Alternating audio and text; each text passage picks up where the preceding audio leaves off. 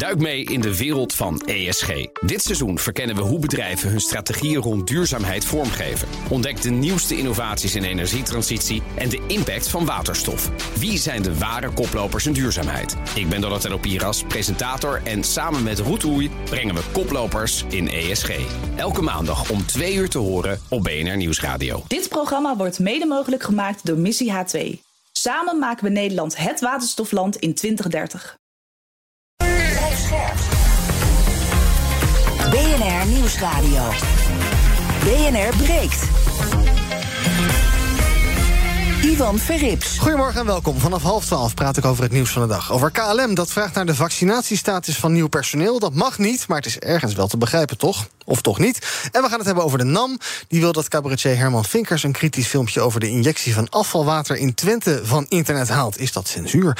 In mijn panel vandaag Victor Pak, journalist, Amerika-kenner... schrijft voor EW. Goedemorgen. Goedemorgen. En Youssef Kobo, directeur van A Seat at the Table. Zij koppelen topmensen uit bedrijfsleven en politiek met jongeren. Goedemorgen, Youssef. Fijn dat je bent. We gaan beginnen met... BNR breekt. Breekijzer. En het breekijzer heeft te maken met de elektrische fiets. Voor velen misschien wel herkenbaar. Je zit rustig op de fiets of in de auto... en dan race er ineens zo'n e-bike voorbij. Hartstikke handig natuurlijk, zo'n snelle fiets. Ik ben ook altijd een beetje jaloers, want ik heb een hele ouderwetse fiets. Maar dat fietsen op een e-bike lijkt misschien niet helemaal zonder risico te zijn. Het aantal fietsers dat bij een ongeluk ernstig gewond is geraakt... is de afgelopen tien jaar met bijna een derde toegenomen. En daarbij speelt die elektrische fiets een rol. Blijkt uit onderzoek van Veiligheid NL, het kenniscentrum. E-bike is populair there. Onder ouderen, ook onder jongeren trouwens. En dat zij regelmatig met letsel in het ziekenhuis belanden... is al langer bekend. Maar ook onder jongeren tussen de 12 en 17 jaar... neemt het, uh, ernstige, het, aantal, het aantal ernstig letsel door ongeval met een e-bike toe. Vandaar ons breekijzer vandaag. De e-bike is nu levensgevaarlijk. Wat vind jij? Moeten we voorzichtiger omgaan met de elektrische fiets... en dan uh, komt het allemaal wel goed? Of is het risico van de e-bike op dit moment te groot... en er moet eerst nog maar eens goed gekeken worden... naar hoe het allemaal veiliger kan? 020 468 4 keer 0 is ons telefoonnummer. Daar kan je op reageren. Dan praat je zo meteen mee in de uitzending. Je kan ook reageren via BNR Nieuwsradio op Instagram... in onze stories. Aan het einde van het half uur krijg je een tussenstand. En eh, zometeen hoor je wat mijn panelleden daarvan denken. Maar ik begin met twee gasten. Ook hier in de studio. Martijntje Bakker, directeur van Veiligheid NL. Goedemorgen. Goedemorgen. En Esther van Garderen, directeur van de Fietsersbond. Goedemorgen. Goedemorgen. Nou, Martijntje, eerst maar even. Wij roepen luisteraars nu op om te bellen. Um, maar dat is niet verstandig om op de fiets te bellen, denk ik. Hè? Of kan het wel? Is, wat is nou de tussenweg? Nee, op de fiets bellen is uh, absoluut onverstandig okay. en mag ook niet. Oké, okay, niet doen dus. Um, ons breekijzer dan. De e-bike is nu levensgevaarlijk. Wat zeg jij dan? Nee, de e-bike is zeker niet levensgevaarlijk. Maar uh, we zien wel een verhoogd risico uh, van, ernst, uh, van het ontstaan van ernstig letsel... door mensen die op een e-bike rijden. En dan moet je eraan denken dat in het algemeen... het percentage is gestegen van 19% in 2016 naar 36% in 2020. Hè, en dan heb je het over e-bikers in het algemeen. Mhm. En als je dan heel specifiek kijkt naar jongeren... tussen de 12 en 17 jaar... dan is dat percentage gestegen van 4% naar 22%. Oké, okay, maar jij zegt de e-bike is niet gevaarlijk... maar het, het, het aantal nou, ongelukken... niet levensgevaarlijk. Nee, oké, okay, ja. maar overdrijf natuurlijk een beetje. maar maar waar, waar, gaat het dan mis? Heel, heel kort, we gaan zo even diep erop in. Maar ja, de... nou, het, het gaat, uh, denken wij, uh, mis door onder andere de snelheid. Uh -huh. maar ook omdat mensen op een e-bike ja, onvoldoende rekening houden... dat een e-bike toch anders fietst dan een gewone fiets. Mm. Een beetje nieuwigheid nog steeds wel, toch? Ja, en ja. ja toch een soort onervarenheid met het feit dat ja, een e-bike toch wat anders stuurt dan een gewone fiets. Mm. Esther, ons breekijzer. De e-bike is nu levensgevaarlijk. Wat zeg jij dan? Nee, de e-bike is niet levensgevaarlijk. En gelukkig uh, concludeert uh, Veiligheid.nl dat ook.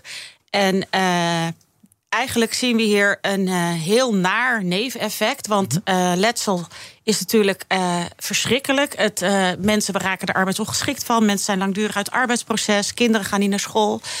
Maar wat Veilig.nl ook, Veiligheid.nl terecht concludeert, is uh, wat zij zo mooi expositie noemen. Het is zo dat het aantal uh, e-bikes wat verkocht is, is in die tien jaar exponentieel gestegen. Mm -hmm. En wat we ook zien, en dat is op zich heel mooi, dus dan, maar we moeten wel maatregelen nemen om dit neveneffect naar beneden te krijgen, is dat uh, vooral ouderen door de e-bike ten eerste tot op veel hogere leeftijd doortrappen. Ja. En ten tweede ook veel en veel en veel meer kilometers zijn gaan rijden. Dus per gereden kilometer is de e-bike niet gevaarlijk. Okay. Uh, je ziet het ook in de cijfers terug. Wat je natuurlijk wel uh, zorgelijk kan vinden, is dat uh, al zijn de cijfers hier ook niet eens heel onderscheidend in, is dat je natuurlijk wel kinderen tussen de 12 en 17, dat zijn pubers, die hebben een andere risico-inschatting. Dus uh, als je als ouder. Kijk, en in, uh, in Drenthe, als het 20 kilometer naar school is, dan is het fijner als een kind op de fiets naar school gaat dan met de bus. Maar uh, geef je kind wel dan les in de e-bike. Uh, laat even leren, ga met ze oefenen. Ik zou ook graag willen dat de branche voorlichting daarover geeft. En die dingen zijn wel zwaarder. Dus daar zit wel degelijk een. Uh, een, een, risico voor deze kinderen. Maar om nou te zeggen dat het gevaarlijker is voor deze kinderen, is eigenlijk ook weer niet zo. Hooguit dat ze het risico verkeerd inschatten. Jozef. Ja, een vraagje. Uh, in welke leeftijdscategorie vallen de meeste ongevallen? De meeste ongevallen vallen bij 55-plussers. Okay, En dat was al zo. Dat was al zo. Um, dan even Victor Pak. Ik ben het eigenlijk wel eens met de stelling. Je vindt ze levensgevaarlijk, die dingen? Ja, natuurlijk. En het, het, is weer typisch Nederland. Net als met de coronacrisis zie je de meest basale veiligheidsvoorschriften... die willen we niet navolgen. En het gaat in dit geval natuurlijk gewoon om een helm dragen.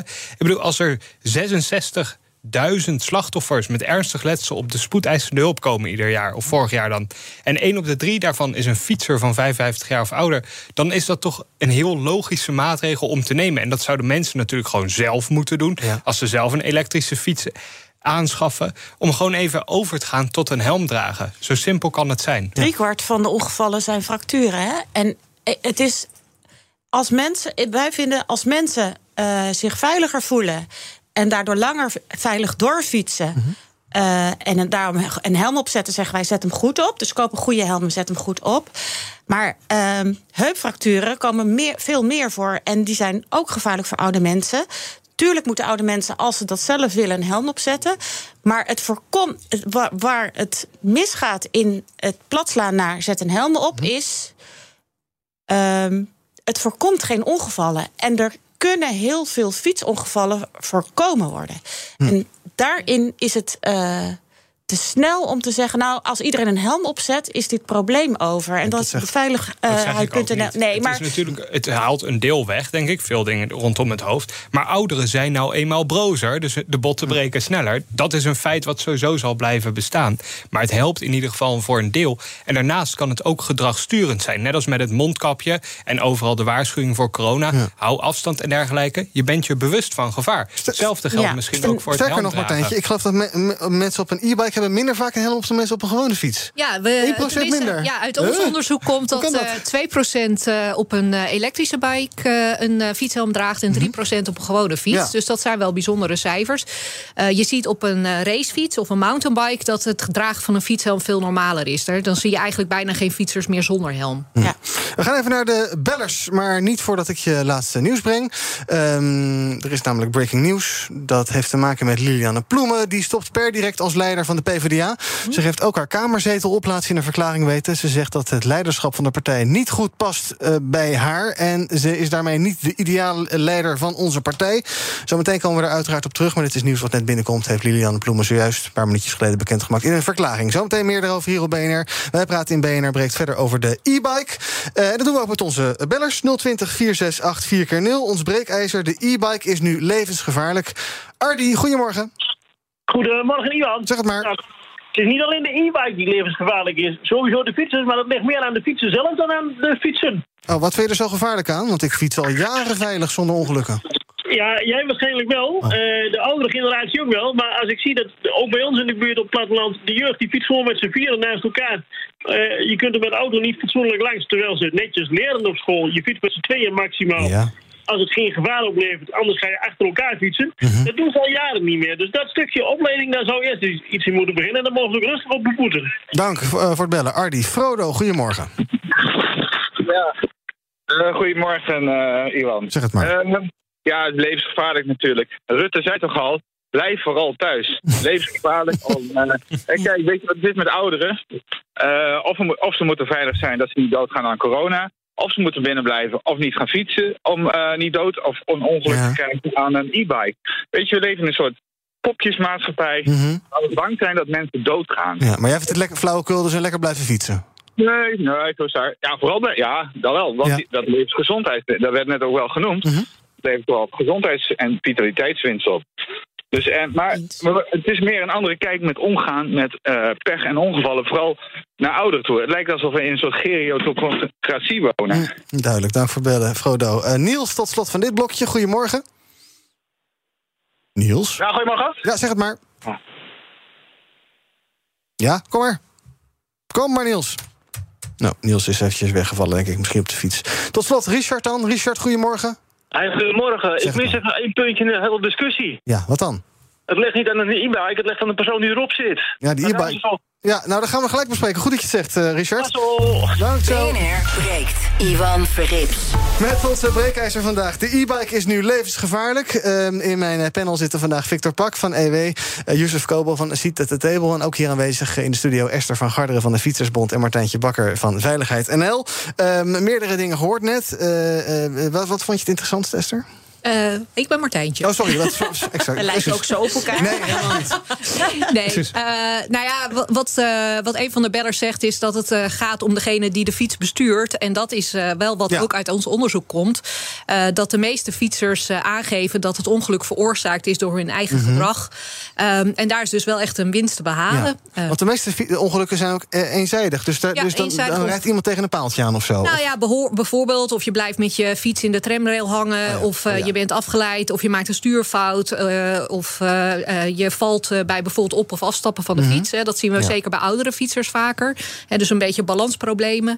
Eh, maar wel, ja, de meeste fietsers geven aan... dat de oorzaak van het ongeval eh, eigen gedrag was. Youssef, is de e-bike in België net zo populair als bij ons in Nederland? Ik vrees ervoor. Ik, kom ze toch, Ja, ja, ik vrees ervoor, ja? Ja, ik kom ze toch niet vaak tegen. In Brussel hebben we een tijdje overal de Uberbikes gehad en die, die waren wel fenomenaal. Eh, maar ik, ik moet toch wel zeggen dat, dat je als land, als, als Nederland, dat er toch wel enorm eh, voorspoedig moet zijn. Dat het een he- heel ervarend land is als we vandaag de dag eh, echt dat je echt problemen moet gaan zoeken. en Dat je vandaag de dag bezig bent met e-bikes en wat voor groot gevaar dat dat betekent voor de maatschappij. Ik zie Beetje, het een beetje probleem- een non-issue vind ik ja, ik zie het probleem echt niet. Wat, ga je, wat ga je doen? Oké, er zijn veel. Eh, er zijn eh, wel wat ongevallen. Ga je rijlessen verplichten voor, Mhm. voor een fiets? Eh, I don't know. Nou, goed idee, Esther. Rijbewijs. Of je hebt wel rijlessen voor e-bikes, toch? Zeker, voor geven ouderen wij ook waarschijnlijk. voor ouderen. Eh, en het Rijke, de ministerie doet ook wel aan doortrappen. Dat zijn zeg maar eh, programma's om ouderen langer veilig door te laten fietsen. Eh, ik werd heel erg getroffen door iemand die zei van... eh, gaan we nou toe naar een maatschappij waarbij we eh, zeggen... nou, het allerveiligste is dus om thuis achter de geraniums Ja. te gaan zitten. Ehm, eigenlijk, wat ik net ook zei... eigenlijk is dit een heel naar neveneffect Mhm. van iets heel moois. Namelijk dat heel veel mensen heel veel meer eh, en langer doortrappen. Mhm. Eh, en wat daar dan bij hoort, is er is wel een oplossing, maar die, die, dat is er echt even lange adem. Want eh, deels zeggen mensen, het lag aan mij, hè, want je let er even niet op. Of, maar jij zegt dit een paaltje. Maar heel veel mensen zijn hebben een eenzijdig ongeval gehad. Maar heel vaak is dat zo een hoge stoeprand. Ja. Dat is niet je eigen gedrag. Nee. Dat is onveilige infrastructuur. Een paaltje, dat is niet een paaltje over het hoofd zien. Dat is onveilige infrastructuur. Mhm, want dat paaltje moet er helemaal Dus niet in staan. die zelfonderzoek, eh, hier staat een derde ligt aan de weg... en 44% zeggen mensen, het ligt aan mij. Ja. Maar je herkent het zelf ook wel. Als je van de trap valt, dan denk je... jezus, wat stom van mij. Ja. En eh, dat, die bias zit deels in het onderzoek... dat je risico's verkeerd in hebt geschat... Mhm. Eh, dus de, je kunt het niet helemaal zo trekken. Wij zijn trouwens ook ontzettend blij met dit onderzoek. Want eh, wij willen graag ook optrekken met veiligheid.nl. Want eh, dit, dit kan eigenlijk zo niet langer dat we enerzijds een hele mooie ontwikkeling zien, maar dat er wel een heel schadelijk neveneffect is. Dit is wel het eerste onderzoek in jaren die nou eens fundamenteel naar die cijfers van de eh, eerste hulp is gaan kijken. En wat, wat de verdiepende vragen en, en het vervolgonderzoek bij die mensen. Dus daar eh, willen we veiligheid.nl vooral ook voor danken dat ze dat zo grondig hebben gedaan. En eh, maar met als risico dat je als je het niet ha- eh, afzet tegen de enorme groei aan kilometers. Maar dat hebben zij zelf ook heel netjes gedaan. Ja. Ze zeggen het ligt eigenlijk aan de blootstelling. Omdat er meer kilometers zijn, gebeuren er meer ongevallen. Waarbij het volgende stap natuurlijk is... dat accepteren we natuurlijk niet. Dat dit een gege- natuurlijk gegeven is. Want dat is een keuze. Dat is een keuze van de politiek dat we dit zo laten gebeuren. Ik zag een trouw hoogleraar transportbeleid Bert van Wee. Die zei, ja, de auto wordt steeds veiliger. Bij de fiets is het dat toch anders. Dus Ja. blijkbaar is die fiets dan toch een soort ondergeschoven kindje... in ons veiligheidsdenken. Nou, in de Veiligheidscoalitie eh, zei Steven van Eyck van der Rij ook heel, heel treffend een keer. Die zei: De auto wordt steeds veiliger. Maar hij wordt trouwens ook wel steeds onveiliger voor de fiets. Want hij wordt steeds zwaarder en steeds hoger. Uh, ook de elektrische auto's zijn natuurlijk zwaar, dus de impact is groter. Uh, maar de fiets als voertuig wordt intrinsiek niet veel veiliger. Dus wat is dan de enige oplossing bij de fiets? Dat is betere infrastructuur. Ja. Oké, laten we daar zo even verder over praten. Uh, Victor, nog heel even, jij zei, jij pleit voor de helm. Um, maar dan kan je ook uh, spiegels gaan doen en kipperlichten. En ja, dan hoe ver, ja, hoe die, ver ga je je die lessen lijkt me best verstandig. Ja. Als mensen na een, tot aanschaf overgaan, dat ze die lessen krijgen. Want ik denk toch ergens, ja, als jij niet meer met een hoog stoepje om kan gaan op je fiets, ja. Dan, dan vraag ik me een beetje af hoe capabel je nog bent, zeg maar. Want ik, ik kan prima wel met dat stoepje omgaan. En ik ben natuurlijk een stuk jeugdiger. Uh -huh. Maar in die lessen en in zo'n helm zit ook gewoon een verhaal. Ik als wielrenner, ik ben wel eens op mijn snuffert gegaan... boven de 40 km per uur. Ja. Dan ben je blij dat je een helm draagt... en dat je weer overeind kan krabbelen. En dat, dat is wel een verschil. Er is geen wielrenner, tenminste geen serieuze wielrenner. Alle anderen die geen helm dragen zijn sukkels... en geen echte wielrenners. Want iedere wielrenner weet, ik ga boven die 20 km per uur, boven ja. die 25, boven de 35, boven de 45. Ik draag een helm als, als minimaal dingetje wat ik tenminste kan doen voor mijn eigen veiligheid. En ja. dat besef, die eigen verantwoordelijkheid nemen, dat vind ik belangrijk. Ja. Uh, Esther, jij zei de weginrichting, daar moeten we uh, iets aan gaan doen. Wat moet, er, wat moet er dan gebeuren? Trouwens, eerst nog even de quote van Victor. Als je een, uh, een stoepje niet meer aan kan, dan hoor je eigenlijk niet op de fiets nee, dat is niet waar. Want oh. als je ook bijvoorbeeld uitwijkt voor een ander of voor een auto, dan is een hoge stoeprand, en de meeste gemeentes leggen het ook echt niet meer aan, is echt gewoon levensgevaarlijk, ook als je vitaal bent. En ik ben het met jou eens over die helm voor wielrenners en mountainbikers. Ze zijn ook een kwart van de slachtoffers. Hè, dus even afgezet ja. tegen het aantal kilometers. -hmm. Is objectief gevaarlijker om te doen. Maar goed, ook, je blijft er ook vitaal bij. Uh, dus gevaarloze maatschappij, daar, daar kunnen we met z'n allen niet heen. Ik, dus het is heel terecht dat je bij die snelheid een helm opzet. Uh, er zijn hele andere oplossingen. Je kan zeggen, 20 op het fietspad en 30 op de hoofdrijbaan... dan mm -hmm. kan de snelle fietser gewoon lekker met de oh ja. auto mee. En iedereen die met zijn kinderen naar school wil fietsen... en uh, de Van Moof die boven de 25 gaat... Mm -hmm. die gaat gewoon lekker uh, meerijden op net 30 met de auto. Ja. En dan heb je echt zo ontzettend veel... De remweg van 30 of 50 en de impact uh, op het slachtoffer is zoveel groter. Dus er is echt wel.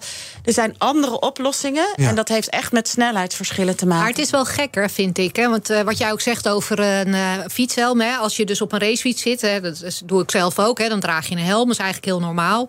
Nou, dan fiets ik door de duinen, best wel in een stevig mm -hmm. tempo. En dan word ik ingehaald door iemand op een elektrische fiets zonder helm. Ja. En dat vind ik toch gek. Hè? Ja. Dan is het toch alsof mensen zich niet realiseren welke snelheid ze eigenlijk hebben. En ik ben het wel met jou eens dat uh, een fietshelm geen ongeluk voorkomt. Hè, want je valt even goed. Hè, maar wij zien wel dat uit ons onderzoek in ieder geval blijkt... dat als je een fietshelm draagt, de kans op hersenletsel... een derde minder is. Mm. En dat zijn wel uh, cijfers om rekening mee te houden. Ja. Jullie concluderen ook dat er meer onderzoek nodig is naar die e-bikes. Wat zou je specifiek nog willen weten eigenlijk? Nou ja, wat, wat uh, he, intrinsiek zou je zeggen... Het, het, het, het, het onge de ongevallen met e-bikes komen vooral door de hoge snelheid. -hmm. Terwijl wij eigenlijk indicaties hebben... dat veel ongevallen komen juist bij ouderen door op- en afstappen. Ja. Uh, en ligt dat dan aan de balans hè, van zo'n e-bike? Ligt dat uh, of toch aan uh, ja, balansproblemen bij ouderen zelf? Mm -hmm. Moet je daar vooral in investeren? En nou ja, dan heb je wel echt meer onderzoek nodig om goed te achterhalen. Uh, wat nou precies het probleem is, zodat je daar ook goed over kunt uh, uh, adviseren. Voordat we nog naar de laatste bellers gaan. Um, Esther, stel nou, ik ga een nieuwe e-bike kopen. Moet ik dan per se zo'n hippe, duur, inderdaad zo'n Van Moof of zo'n cowboy kopen? Zo'n hele duur, is dat dan veiliger of maakt dat niet zoveel uit? Waar moet ik op letten bij de aanschaf van een e-bike? Nou, um, de, op onze site, uh, wij geven heel veel consumenteninformatie. Uh, en volgende week komt ook weer de AD fietstest. En we hebben testcase. Mm -hmm. En die geeft uh, ontzettend goede adviezen over houding. Als je ouder bent, afstand tot het stuur. Uh, uh, de trapper, dat je altijd bij de grond kan. En uh, ga gewoon ook wel echt oefenen in een mm. veilige omgeving voordat je uh, veel gaat fietsen. Uh, let op de motor die bij je past. Mm -hmm. hè? Want de ene motor is zo geprogrammeerd dat je heel hard wegsjeest... en de ander geeft pas op het eind versterking. Er moet echt. Dus zorg dat je uh, je goed laat adviseren bij de aankoop. Mm -hmm. Let op je houding. Uh, let op je type remmen. Ja. En uh, ja, dus dat is eigenlijk de belangrijkste dingen. En daar, daar is eigenlijk wel heel veel informatie en advies over te vinden. Zowel op onze site als op andere sites. En uh, bij, de, bij, bij de rijwielhandelaar. Ons breekijzer. De e-bike is nu levensgevaarlijk. Uh, kijken hoe onze luisteraars erover denken. Is uh, Niels er nu wel? Niels? Niels? Nee, ik weet niet wat in doen is. Nou, oké. Okay. Sjerk, goedemorgen. Goedemorgen. Zeg het maar. Ehm, ja, de- ik denk dat de gebruiker de gevaarlijkste eh, component is van een e-bike. Vooral omdat die e-bikes hopeloos overpowered zijn. Met het gevolg dat als mensen, ik noem wat naast de weg komen, gewoon vrolijk door in de berm kunnen trappen. Terwijl ze voorheen dan stopten ze met trappen en stapten ze af. Ja. En zetten ze een fietser op de weg. Met het gevolg dat ze normaal verder konden, konden komen.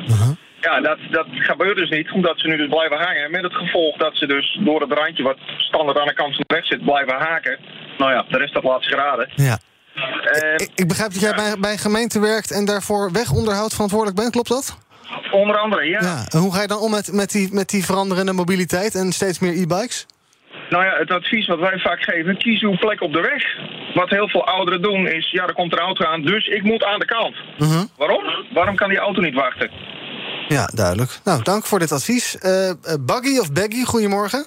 Ja, goedemorgen. Zeg het maar. Nou, ik, ik, ik hoor het al, eh, de, meeste, de meeste bellers hebben het ook al verteld. Eh, het ligt echt aan de persoon die op de fiets zit. Mhm. Kijk, je hebt ook auto's die 200 km per uur rijden. Maar als degene die achter het stuur zit niet kan rijden, dan moet hij niet gaan rijden. Dat is heel simpel. En die e-bike, die, de fietser, en dan heb ik niet alleen maar over elektrische fietsen, maar ook gewoon de normale fietsers, die denken van, ah, ah, ik red het net nog wel. Ah, ik haal het net nog wel. Maar ja, ik rij in, ik, ik, ik, ben, ik ben een soort van uh, maaltijdboxbezorger. ik rij in een lange busje. Ik kijk één, twee keer en ik zie niks en ik moet een bocht maken naar rechts. En er wordt geklopt op de zijkant van, eh, van mijn busje, omdat er iemand bijna erin is geknald. Ja. Dan denk ik bij mezelf, ja, dan kun je toch ook eh, even logisch nadenken en denk van, oké, dat is een busje, weet je wat, ik rem maar even af. Ja, een beetje meer rekening houden met elkaar, zeg jij. Dank. En tot slot van dit blokje even Birol. Goedemorgen. Goedemorgen. Zeg het maar. Ja, ik eh, vind dat er eh, alles eigenlijk wat rollend materiaal in het verkeer is, is levensgevaarlijk. Maar eh, ik vergelijk het een beetje met de e-scooters. Die hebben een kenteken eh, om dus op een bepaalde snelheid rijden. En meestal rijden die e-bikes zelfs zo'n scooter voorbij. Dus daar moet ook wel rekening mee gehouden worden. Ja, duidelijk. Nou, dat is misschien ook iets voor het beleid om in te doen. Dank Birol voor het bellen. Eh, wat ik toch hoor, Martijntje, wil nog even kort met je bespreken. Ehm, het gaat toch heel erg om gedrag. Eh, is het niet dan tijd voor een of andere brede overheidscampagne of iets dergelijks... dat we ons wat meer bewust zijn ook van ja, hoe we met elkaar omgaan op de weg... en dat is toch blijkbaar aan verandering onderhevig. Nou ja, ik denk dat je wel iets kan doen aan voorlichting. eh, omdat je, nou ja, wat jij bijvoorbeeld ook zei, Esther. Hè, dus er wordt veel meer gefietst. Hè, dat zien we ook in de afgelopen twee jaar eh, met corona. Dat veel meer mensen op de fiets zijn gaan s- zijn. En dat is natuurlijk hartstikke positief. Eh, maar eh, ja, daarmee zijn er wel veel meer fietsbewegingen en veel meer verschil in snelheid eh, op het fietspad. En daar moet je je wel bewust van zijn. Ja. En eh, ja, dan kan een campagne helpen. Maar ik denk ook eh, nou ja, gewoon goed oefenen. Hè. Als je een nieuwe fiets hebt, eh, en zeker als je voor het eerst op een elektrische fiets stapt. ja, goed kijken van hoe reageert zo'n ding. Misschien eerst op een parkeerplaats oefenen voordat je op de, de drukke weg begeeft. Hè. Dat je een beetje vertrouwen hebt in dat apparaat. Ja, wij Nederlanders denken toch van wij zijn een fietslandje... dus wij kunnen allemaal fietsen, maar dan moeten we misschien toch iets minder... Ja, Nou ja, zelf, we kunnen, we kunnen gelukkig ook allemaal fietsen. En het buitenland kijkt altijd vol bewondering naar ons. En hoe wij balanceren met twee kinderen en fietstassen en et cetera op fietsen. En dat, eh, ja, dat is een groot goed en dat moeten we vooral ook eh, bewaken. Eh, maar bijvoorbeeld wat jij ook zei, hè, van, eh, nou, moeten we nou echt naar een risicoloze maatschappij? Waar maakt iedereen zich druk om? Nou, ik maak me wel druk om ruim 10.000 mensen in een jaar tijd op de spoedeisende hulp met hersenletsel. Moet wel kenteren dus. Tot slot, Esther, mijn oma, die eh, fietst nog. Tot hoe, welke leeftijd mag die fietsen wat jou betreft? Zolang als ze zich er goed bij voelt. Mijn moeder is 87, Mhm. die fietst ook nog, wordt bijna 88. Ehm, en het, zij, zij zegt het ook dat het haar vrijheid eh, eh, behoudt. Ja. Ehm, en ik maar ben weet ze ook wanneer ze moet stoppen? Dat, dat, hè? Wat Weet ze, weet ze ook wanneer ze moet stoppen? Want je, Ja, ik denk dat ze dat zelf wel weet. En ehm, eh, ja, en, en zij zegt, ja, ik, ik laat het me ook niet zomaar afpakken. Nee. En ze zegt, nou, ik denk dat ik nog eerder stop met autorijden dan met fietsen. Want dan ben ik een gevaar voor mezelf en anders voor een ander. Ja. Vind ik ook eigenlijk wel een mooie afweging. Ehm, en eh, ja, maar wat Martijntje net ook zei, laat je goed voorlichten. Eh, neem een paar le- of lessen. Wij, geven ook, wij hebben heel veel fietsschooldocenten, vrijwilligers en, en, en betaalde docenten door elkaar die mensen gewoon fietsles geven. Een e-bike is echt wel iets anders dan een uh, gewone fiets. Mhm. Dus wees je daar bewust van. Oefen op de parkeerplaats bij de rijwielhandel. Of, of wat langer. Neem lessen als je wat ouder bent en je, je voelt je niet helemaal veilig. En dan zou ik zeggen, geniet vooral van enorme hoeveelheid kilometers. Uh, die we met z'n allen hier fietsen. Want dat houdt je heel lang heel gezond en heel fit. En ook daar zijn heel veel onderzoeken naar. Uh, dat je daar echt langere, gezonde levensjaren mee wint. Ja. Victor, is je volgende fiets een e-bike? Nee. Nog lang is het toch Dat zei ik ook uh, tot een paar jaar geleden. Nee, Youssef? zolang je het zelf kan. Volgende fiets een e-bike? Ja, ik durf zelf straks niet meer over straat lopen hier in Amsterdam. Door alles wat ik hier van Levensgevaarlijk deze stad. Alright. Ik neem afscheid van Martijntje Bakker van Veiligheid NL en Esther van Garderen van de Fietsersbond. Dank dat jullie er waren. Heel fijn. Ons breekijzer, de e-bike is nu levensgevaarlijk. Op Instagram is zo'n 53% van de kiezers het ermee eens. Maar dat ligt misschien ook wel heel erg aan wie erop zit en hoe we er met z'n allen mee omgaan. Alright, zometeen gaan we doorpraten over al het andere nieuws van de dag. Natuurlijk over Lilianne Ploemen, die per direct stopt als leider van de PvdA en ook in de Tweede Kamer. We spreken onze politiek verslaggever Sophie van Leeuwen daarover. En daarnaast gaan we over al dat andere nieuws van de dag praten. Zometeen in het tweede deel van BNR Break. Tot zo. Een product market fit, proposities, valideren, scalen, blue oceans, bootstrapping, burn rates, groeistrategie, schalen en disruption. Zijn dit nou termen waar jij iets mee hebt? Dan zou ik zeker luisteren naar het groeiprogramma van de Nederlandse radio. Baanbrekende businessmodellen.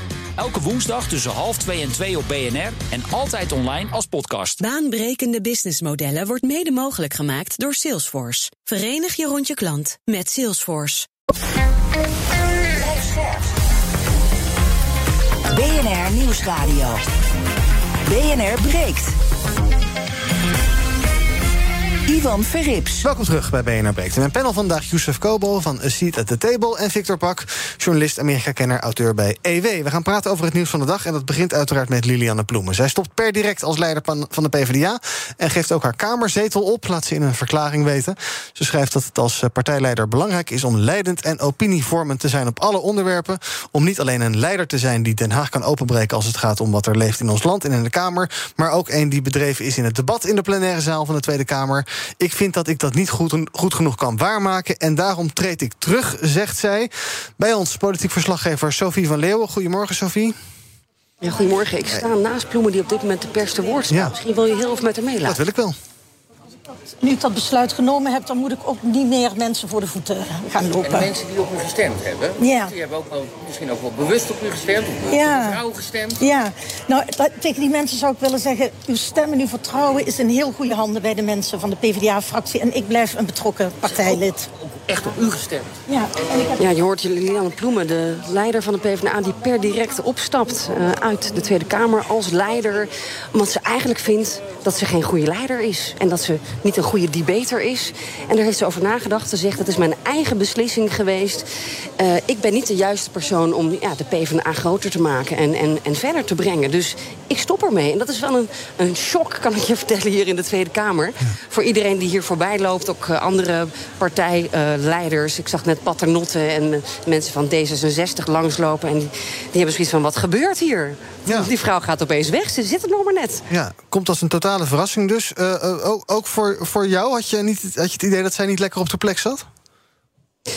Ik denk wel dat uh, de kritiek die ze eigenlijk op zichzelf nu uit... Uh, leiderschap, uh, debater...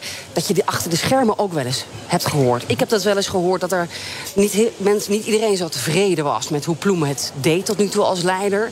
Ze heeft natuurlijk ook ja, in de verkiezingen niet heel erg kunnen scoren. De Partij van de Arbeid blijft een, een ja, marginale partij... met zeven, uh, negen zetels in, in Den Haag.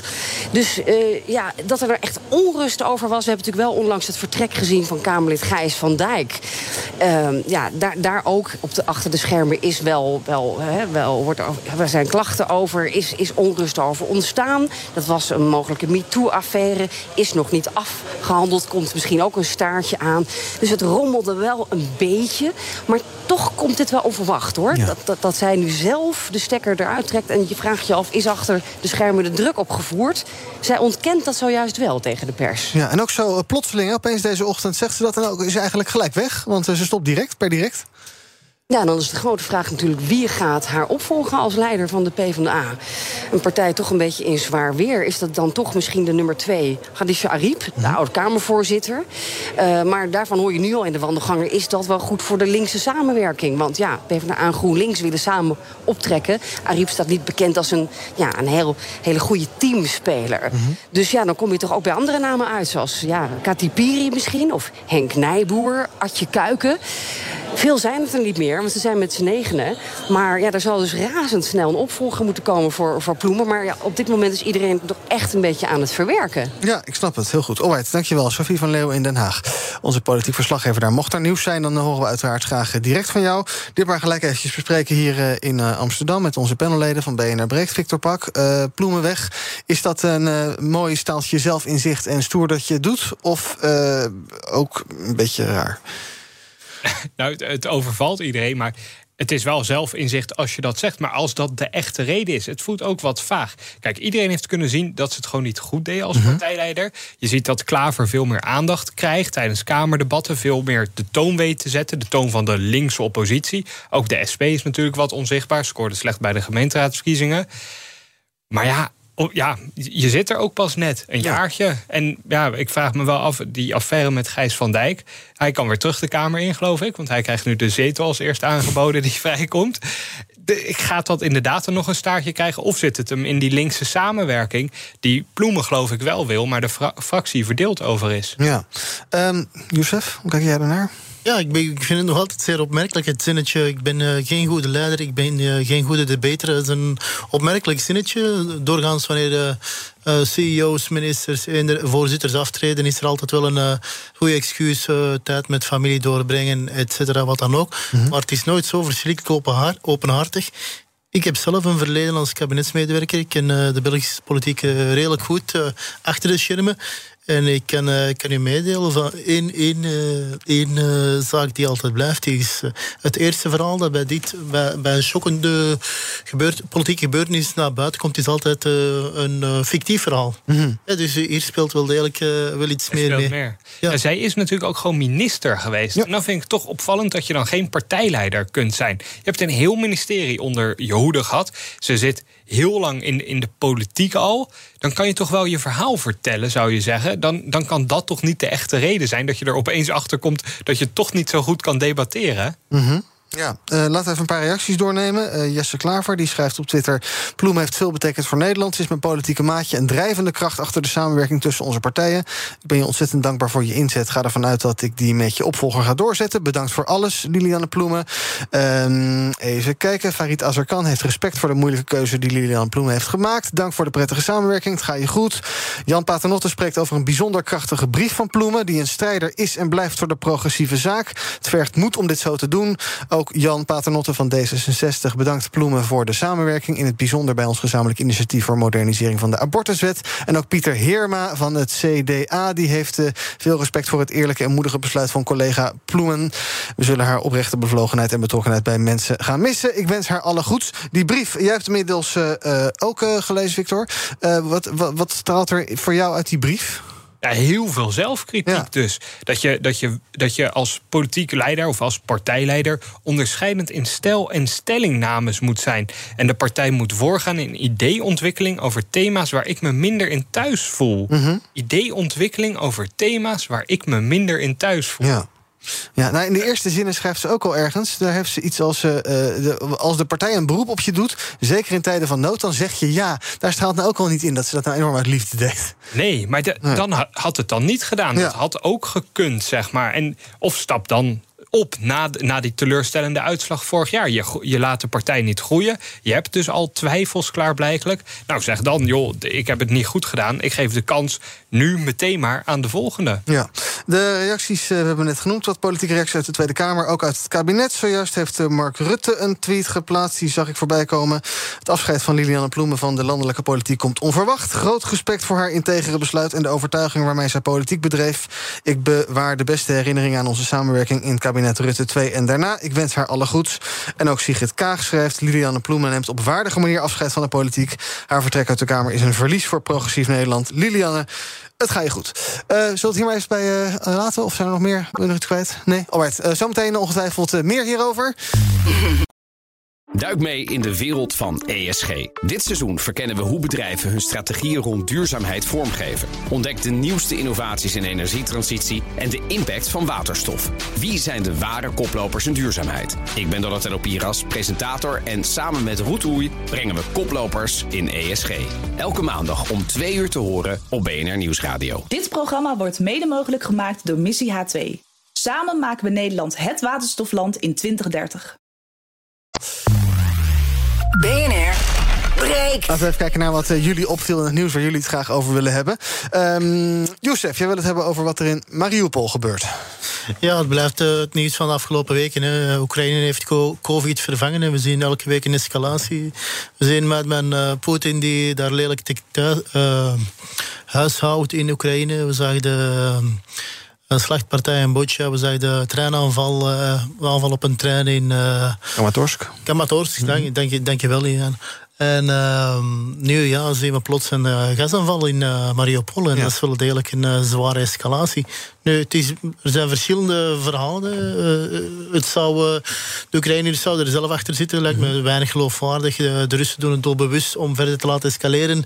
En het Westen af te dreigen. Het, blijft, het, het doet herinnering oproepen aan de Red Line hè, van Barack Obama. Mm Herinner u uh, de gasaanval in Ghouta in 2013, waarbij een kleine 1500 Syriërs bij omkwamen. En dit was uh, die fameuze rode lijn waar de, de Amerikaanse president destijds over zei. Van zodra dat Assad uh, gas, chemische wapens gebruikt, interveneert de Verenigde Staten. Ja. herinner u de affaire? Het Verenigd Koninkrijk en, uh, het Verenigd Koninkrijk en Frankrijk uh, gingen zich scharen achter uh, de interventie. En na een paar dagen politiek toneel zitten ze een stapje terug. En mhm. Obama bleef rustig thuis. Nu is de vraag van wat is de reactie van Europa, wat is de reactie van Biden? Ja. Kan het bewezen worden en in welke mate gaat dit conflict verder escaleren? En gaat het in zowel de NAVO als Europa uh, in dit conflict uh, trekken. En vooral uh, belangrijk voor de luisteraars, voor de, voor de consumenten, zeg maar. Ja, die, die, die, die blokkering uh, van uh, Russische gas en olie komt nu wel zeer dicht, dichtbij, denk ik. Ja. Um, eerst even erbij zeggen: het is nog, lastig nog onafhankelijk te verifiëren wat er nou precies is gebeurd is in Absoluut. Mariupol en door wie. Dus dat moeten we er even bij gezegd hebben. Uh, ten tweede, het toont dan misschien wel aan, als we denken, als het is wat mensen denken, dat Rusland bereid is om alles te doen. Um, ja, wat, wat zou er naar jouw idee dan moeten gebeuren? Want de NAVO kan daar niet in, want dan heb je een wereldoorlog, als het een beetje tegen zit. Ja, je kan inderdaad dingen met sancties gaan doen. Zou je daarvoor uh, voor zijn dat dit... Ja, elke dag zien we een stapje. naar je zei het al, Butsja, Kramatorsk, dit. Ja, hoe, hoe nu verder? Ja, ik volg een beetje de analyse. Uh, en uh, de Rusland kennen ze een beetje op de voet. Mm -hmm. het blijft een heel moeilijke. Hè. We zitten daar met een nucleaire macht. En vooral een, een madman Poetin die daar met zijn rug tegen de muur zit... en die niet zijn slag heeft geslagen... En uh, je weet, een uh, kat in het nauw gedreven uh, durft rare sprongen maken. Ja. Dus ik denk dat het vooral aan het EU is om, om verder te blijven onderhandelen en op een of andere uitweg te bieden aan zowel Oekraïne als Rusland, waar daar Rus, Rusland en vooral Poetin geen gezicht verliest. En het aantal slachtoffers of de schade voor Oekraïne kunnen beperken. Ja. Het, het, het blijft een mijnenveld natuurlijk. Letterlijk. En die olie- en gasboycott moet er maar van komen? Dan maar, uh, ja, Jozef, Borrell, Jozef Borrell de, de hoogcommissaris uh, voor buitenlands beleid van de Europese Commissie zijn vorige week, uh, de afgelopen maand, hebben 1 miljard euro gedoneerd of steun, aan steun gegeven aan Oekraïne. Maar tegelijkertijd ook voor 35 miljard uh, aan gas en olie gekocht vanuit ja. Rusland. Dan moeten we eens rustig gaan nadenken in, in, Europa, in België, in Nederland. Van ja, wat zijn we in hemelsnaam bezig? We, we, gooien met, we zwaaien met allerlei sancties, sancties maar tegelijkertijd ja. financieren we vooral de Russische oorlog. Ja, we zijn onze eigen sancties aan het financieren. Ja, heel, heel Absoluut. Ondermijnen. Wat zei je? Zijn zij zelf aan het ondermijnen. Ja, precies. Dus Oh, wat Ja, jou dus betreft? stoppen, denk ik. Ja, Elke euro die naar Rusland gaat. eh, ja, moet je denk ik wel stoppen. Maar, En dat zal flink veel pijn gaan doen. Maar als je kijkt naar, gaan we bedrijven stilleggen als het een beetje tegen zit. En, eh, Nou ja, ik denk dat je juist ervoor moet zorgen dat bedrijven zoveel mogelijk door kunnen gaan, zodat mensen hun werk behouden. Mhm. Dus dat blijft lopen. Maar het zal een tik zijn. In Duitsland is er een berekening gemaakt dat het tussen de 100 en 1000 euro per huishouden kost als de Duitsers volledig van het Russische gas af moeten. Mhm. Ja, dat zou uiteindelijk ook neerkomen op korter douchen, geen verwarming misschien in bepaalde periodes. Als je het bedrijfsleven gaande wil houden, wat volgens mij wel belangrijk is. Maar dat is uiteindelijk een relatief kleine pijn Mhm. als je vergelijkt met de oorlog die serieus woedt. De mensen die hier gevlucht zijn en dergelijke. Dat is toch veel gruwelijker. En dan denk ik, ja, kunnen, kunnen we nog toezien inderdaad... als we iedere, iedere dag bijna een miljard aan Poetin geven... om lekker door te gaan met oorlog voeren... en dan af en toe eh, Oekraïne een, een paar kogels sturen... en een paar helmen en succes ermee? Mi- Misschien nog belangrijker, we hebben in Europa niet meer, eh, al, al decennia lang niet meer de, eh, de cultuur van lange termijn beleid. Ja. Eh, maar het is in deze zeer belangrijk om over de horizon te kijken. En veel van de sancties of van de wedergeboorte van, laten we zeggen, de, Europese ruggengraat heeft meer te maken met. Onze, onze, laten we zeggen, onze challenger binnen een paar decennia, of binnen een paar jaar. En dat is China. En China en eh, Beijing kijken vooral vandaag de dag naar eh, wat Brussel doet, wat Washington doet, wat Parijs doet, wat Londen doet, wat Amsterdam doet, als reactie op, op de Russen. Russen, eh, again, Poetin is Oekraïne binnengevallen omdat hij ons zwak vond. Omdat hij dacht van, die reageren toch niet meer, die zijn toch verdeeld. Dus vandaag moeten wij voor die korte pijn gaan en zowel olie en gas... opzeggen. Dit zal vooral China's gedrag inperken en beperken eh, de komende jaren. Eh draai het of keer het hoe je het wil, dat conflict komt er ook aan. Ja. Joseph, jij noemde al eventjes Obama. Victor, jij wil het ook over Obama hebben, maar dan over iets wat luchtigers, geloof Ja, ik. maar ik zit Ehm, wel net te denken, die fout inderdaad in Syrië... dat is denk ik echt de grootste fout van zijn hele presidentschap geweest. Ooit Ja. die, die rode lijn uitroepen en hem daarna niet handhaven... en dat afschuiven op het Amerikaanse congres. ja. Dat, eh, dat heeft hij niet goed gedaan toen. Daar hoeft hij zich nu geen zorgen meer om te maken. Hij doet nu hele andere dingen, zoals eh, de voice-over van de nieuwe Netflix-documentaire Our Great National Parks. En dat klinkt dan zo. A fish that can walk. Surfing hippos want to catch the waves. Species found nowhere else on Earth. Join me in the celebration of our planet's greatest national parks and wilderness. Ja, Barack Obama voice-over van een eh, National Park-serie. Eh, is dat iets wat hem nou aan het hart gaat, blijkbaar, of zo? Ik wist dit niet. Maar... Ja, ik vond het opvallend. Morgen komt, hij, komt hij uit. En hij, hij, heeft zelf ook, hij is zelf ook naar die eh, nationale parken gaan reizen. Mhm. Over de hele wereld. Indonesië, eh, Hawaii natuurlijk, waar hij zelf is opgegroeid. Eh, in Amerika nog een aantal andere staten. Ook in Afrika. Madagaskar is hij geweest. Niet verkeerd. Zelfs in coronatijd is alle film en productie eh, doorgegaan. Het is wel iets dat, dat bij hem past, omdat hij als president, zeker in de laatste paar jaar, heeft hij zich heel veel om het, om het klimaat zorgen gemaakt. Maar hij kon weinig voor elkaar krijgen, want hij had daar politieke meerderheid niet voor. Hij heeft heel veel van die eh, presidentiële decreten uitgevaardigd. Die heeft Trump natuurlijk allemaal door de versnipperaar gehaald. Ja. En maar dat hij hier nu aandacht voor vraagt, dat, dat vind ik wel, wel typisch. En ik verwacht eigenlijk dat hij, dat hij hier langer mee bezig zal blijven met dat geven om het klimaat, om ons op de schitterende natuur te wijzen die er op de wereld is. Want Obama stopte gewoon vrij jong als president. Hij, hij werd jong verkozen, ging acht jaar door. Maar ja, dan heb je nog heel je leven eh, verder te leven. En je ziet, kijk, Joe Biden heeft daar relatief weinig zorgen om. Die, eh, als hij het nog vier jaar uitzinkt, zeg Als maar. Ja, dan, dan, dan, dat valt mee. Ook Trump, die is gewoon gepensioneerd. Maar ja, Obama die zit er gewoon in, in de werkende leeftijd. Dus ja, die zocht iets. En die is nu bij Netflix producent geworden. En die gaat dus onder andere dit doen. En de schoorsteen moet ook roken bij de Obama's. Hebben ze daar niet zo'n zorgen om, denk je? Nou, inmiddels niet. Want hij is dus, dit is de derde serie, geloof ik, die hij voor Netflix produceert. Nou, dat brengt echt honderden miljoenen in het laadje voor hem en zijn vrouw Michelle Obama. Daarnaast is er natuurlijk nog de autobiografie. Dus die schoorsteen rookt wel van hem, hoor. Ja, het, het was, het was een deal van 60 miljoen dollar, geloof ik, enkele, enkele jaren geleden. Eh, maar ja, zo, Dat was zo- de eerste deal, ja. ja. ja, zoals je net zegt, ja, wat, wat doet zo'n jonge ex-president in hemelsnaam? Want je kan niets meer doen in het, Nee, je kan niet veel meer doen. bedrijfsleven. Je keynotes geven, wat dan ook. Ja. Eh, dus ja, plots... eh, Ja, en ik denk, zeg maar, Jimmy Carter is zich voor Habitat for Humanity eh, gaan inzetten na zijn presidentschap. Heeft dat echt jarenlang gedaan. Een paar jaar terug stond hij nog een huisje in elkaar te timmeren, terwijl hij al in de negentig was. En ik vermoed dat we Obama dit gaan, Ja. gaan zien doen. Nog even over dat fragmentje net. Het is niet bepaald de David Attenborough nog, hè? Het moet nog Nee. wel het moet een beetje gezag Ja, krijgen. morgen ga ik dus kijken, maar ik ben bang dat het een beetje tegenvalt. Ja, ik hoorde dat ook. Dat ik dacht van, nou ja, heel overtuigend klonk het niet. Nou ja, goed. Eh, eh, volgende keer moet je maar even vertellen hoe het was dan, ja? Is goed. Alright. Gaan we nog kijken wat er trending is op de socials tot slot eh, van deze uitzending. Hashtag Halsema is trending. Amsterdam wil dat coffeeshops de verkoop van drugs aan toeristen verbieden. Maar dat zou meer straatdealers en weinig handhaving opleveren volgens twitteraars. Hashtag Saharazand. Je kan weer Saharazand verwachten. Het laagje stof vind je vandaag of morgen terug op je auto. Ik denk altijd dat het een complot is van wasstraathouders. En hashtag Chateau Bijstand is weer trending. Volop kritiek op dat programma van de Meiland-familie. En dat levert weer veel tweets op nog steeds. Laten we tot slot nog even hebben over laadpalen. Daar is ook nieuws over te melden. Want heb je een elektrische auto, let dan even op. Als je die te lang aan een laadpaal laat staan... terwijl de accu al vol is, dan riskeer je een boete van 95 euro. Althans, in Noordwijk. Daar kreeg een man zo'n boete omdat hij eh, zijn eh, nou ja, volle auto aan die paal had laten staan. Waardoor iemand anders dus niet kon laden. Hij maakte daar bezwaar tegen. De gemeente zegt dat mag niet, dus dan krijg je een boete. Die man maakte daar bezwaar tegen. Het gerechtshof Arnhem-Leeuwarden heeft dat eh, bezwaar behandeld... en schreef de gemeente gelijk. Dus deze man krijgt een boete van 95 euro... omdat zijn auto te lang bij een paal stond.